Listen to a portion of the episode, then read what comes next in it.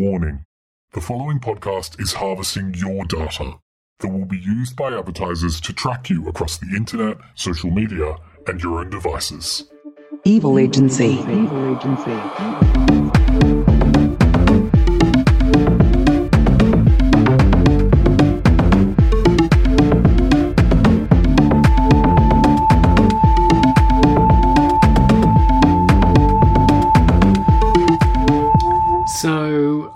Humble brag alert. I've got a super cute kid, but I'm not going to let you see them or know anything about them because early on, my partner and I made a decision to keep them off social media. There were a few reasons for this. Their inability to consent to the exposure is a big one, and consent begins at birth. Also, I can be stupidly competitive, and the last thing I'd ever want is to be fixated on the number of hearts my kid receives or be obsessing about who was looking at them.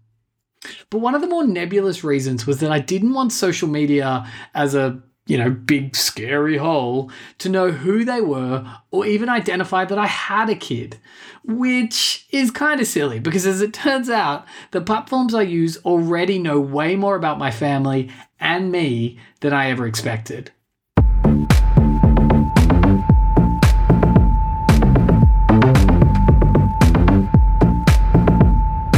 Episode, we're talking social media, how brands connect with you on social, the terabytes of data you're creating with every like and video view, and why you should try turning off your mic, even for just a month.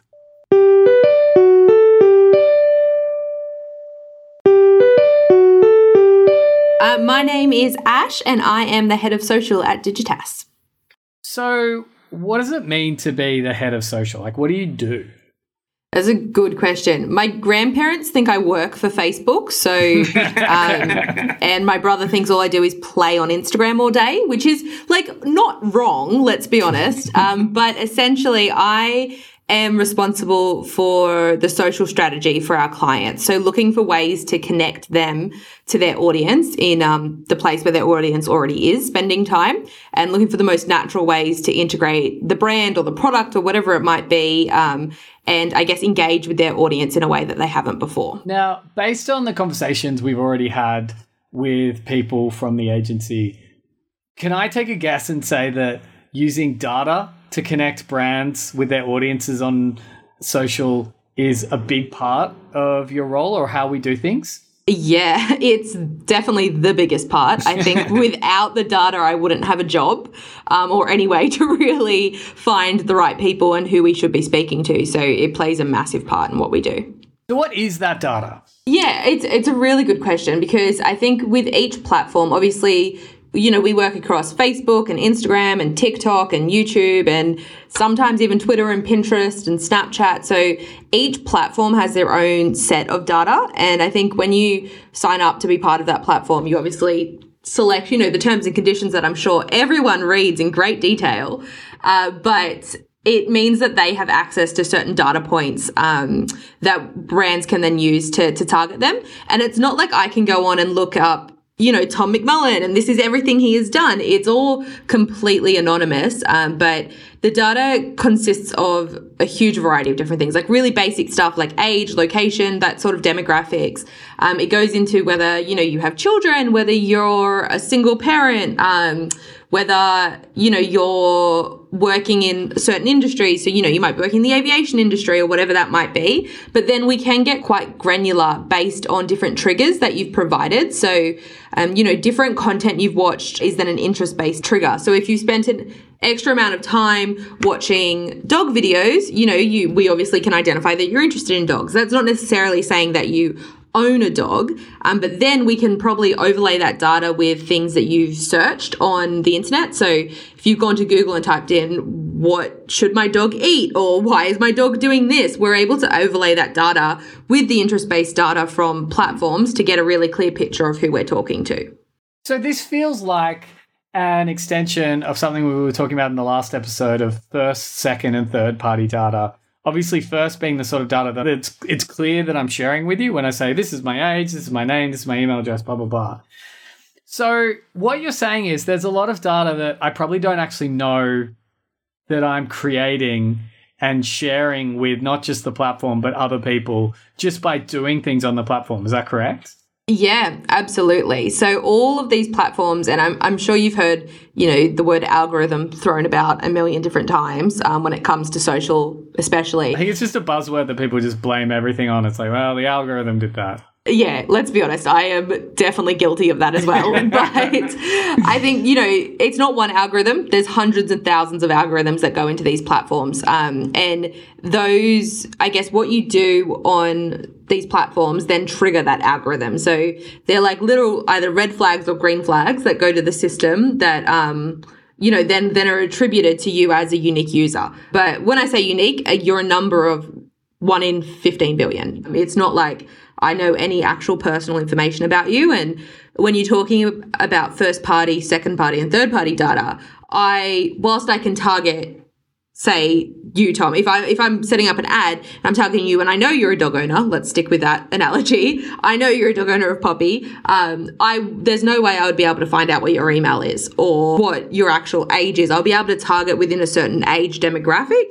Um, but that's pretty much the extent of it. I can't actually access any sort of identifiable data from these platforms. So I see that distinction. One thing I do want to ask though, because here's a test case, and here's something that's been raised to me before, because because you do, you as the person accessing the data doesn't know who I am, but technically the algorithm knows who I am, even though they can't share it. The algorithm knows me, right? Yeah, the computer knows you. So if I share, and I've been very conscious of not sharing any real identifiable photos or details of my child, let's call them golden child, if I share a photo of my kid or reference them in comments somewhere, is there ways for the algorithm to pick up, oh, he has a child and the child's gender, or at least the gender it's assigned, is this? Uh, yes and no. So it, it does get a bit complex uh, when you go into that much detail. Say if you uploaded a photo of your golden child, uh, it's it's not going to automatically recognize that you are a parent. Um, I and Tom, you've seen my Instagram. My Instagram is full of you know photos of my nieces and nephews, and I'm not identified as a parent by any means. Overlaying other data on top of that. So, you know, your the stuff that you're Googling, if you're engaging with parent based influencers, what sort of um, interactions you're having online, that is then overlaid with existing data to get an understanding of whether someone's a, a parent or not. It's probably worked out now that I am a parent then.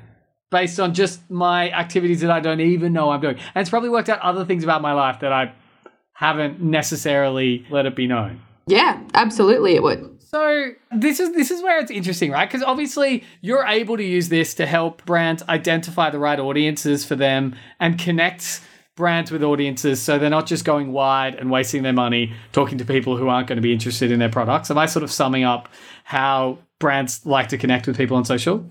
Yeah, absolutely. We want to make sure that the message we're communicating is relevant to the audience. And and obviously you're just you're part of this agency. Like does does it ever become especially being so close to you know social media and you know a, a, a place where a lot of this data is gathered is there a line where things become like a little bit creepy and things that you don't feel all that comfortable about?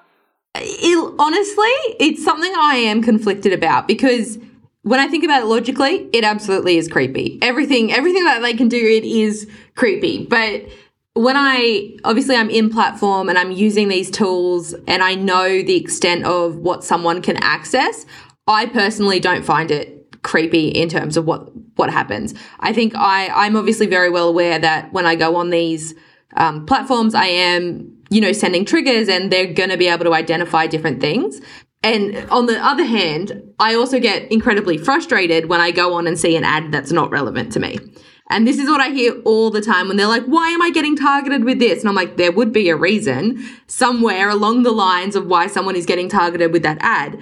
But then they get really frustrated when it's not uh, completely relevant. There's so much data and it is, you know, it is creepy. But as an individual, I don't mind. I know what I'm, I know what I'm putting out there when I go onto these platforms. I also know that, um, you know, my Instagram is set to private, which people find really shocking when I work in social media. But that means that, you know, no one else can come on and see any information about me unless I choose for them to. Um, the platforms absolutely can still get that information, but they're doing for me they're doing more good than they are bad on a personal level. In terms of targeting me with ads that are of interest to me I, as someone who's not a parent i, I don't want to go on and see what the newest baby clothes are. Um, by any means i definitely want clothes for myself or uh, different holidays that i can go on or different things that are relevant to me. So i know that they're using that data to target me where it's most relevant. And if they weren't i would be incredibly frustrated with the platform. So it's it's it's a trade of anonymity for or like privacy for convenience, I guess. Yeah, exactly. And I think when, you know, I, I have this conversation quite frequently about is listening to my conversations and they can hack your microphone and all of this crazy stuff, which to be fair, it doesn't sound that far removed from the truth, but then they're not doing that. Just Well, I mean, you, do you get access to any of that information? Absolutely not. No way. I I'm able to go on and customize the data based on, you know, different interests or different behaviors that someone has been doing, but I'm there's no way I'm able to to access conversations. And to be honest, I've actually recommended to people before if you go into your app permissions on your phone, um, you can actually disable the microphone feature from Facebook, which means you're not gonna you're not going to be able to make any calls from the Facebook Messenger app. But I suggest doing if you're really worried that they're listening to your conversations, I suggest doing that for a month and see whether you still get your highly targeted ads because I, I've done it. I've run that experiment. My ads all remain the exact same. They're not actually listening to your microphone by any means. And you know, people are people are out there saying, you know, I only thought of this and then Facebook targeted me. But I think that goes back to the point that there are hundreds of thousands of triggers that make you fall within that target audience, whatever it might be. An example of that is I actually had someone talking to me that they got a, an ad so they were thinking about going on a tropical holiday. Like let's say bora bora was where they wanted to go. Um, and they were thinking of going on a holiday. They hadn't spoken about it. They hadn't googled it or anything. And then they got targeted an ad that was directly related to, to a holiday in a tropical location. And then they were telling me that Facebook is now reading their mind. And I'm sitting there going, no, that's not possible. like, even just within the realms of, like, you know, what's physically able to happen, it's not it. Um, but then I started asking really probing questions to get to the bottom of why they were targeted that ad. You know, my first thought was obviously they've Googled something or they've looked up, they've been on a website for travel locations or something along those lines. But um, there are actually a couple of triggers at the end of it that led them to that. The first one was that they uh, are obsessed with Bachelor in Paradise and was Googling where Bachelor of Paradise was filmed.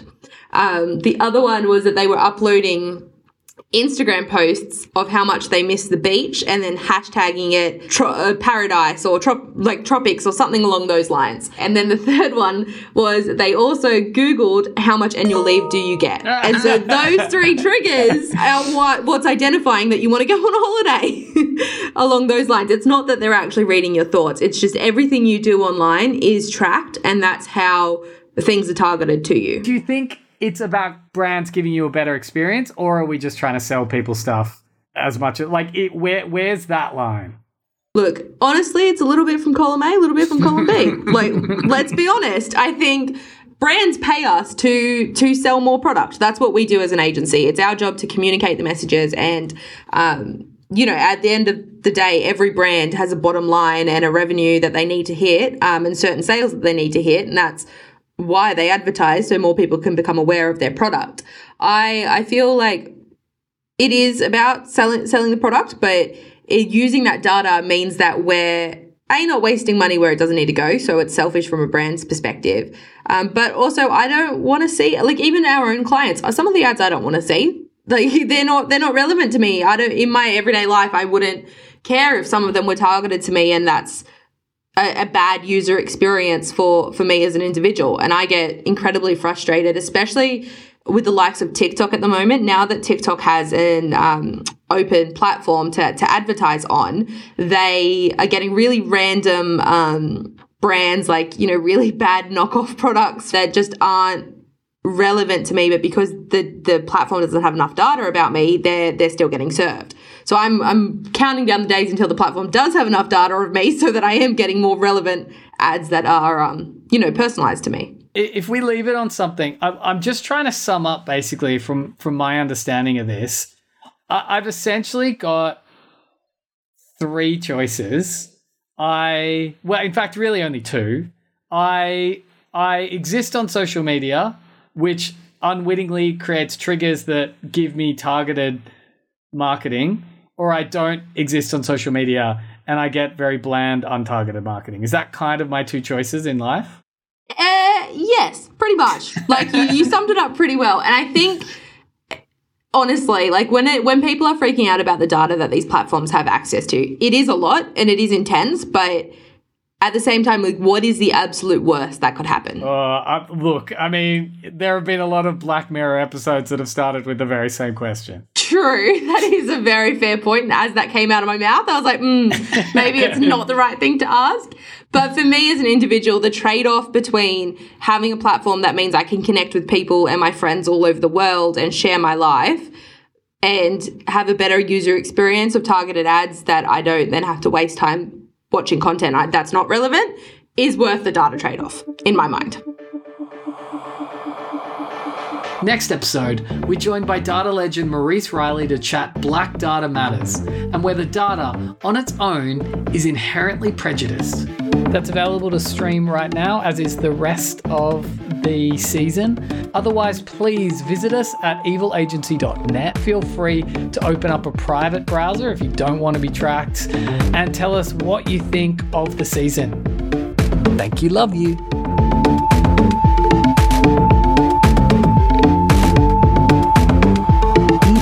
Agency. Evil Agency. Evil Agency. Evil Agency.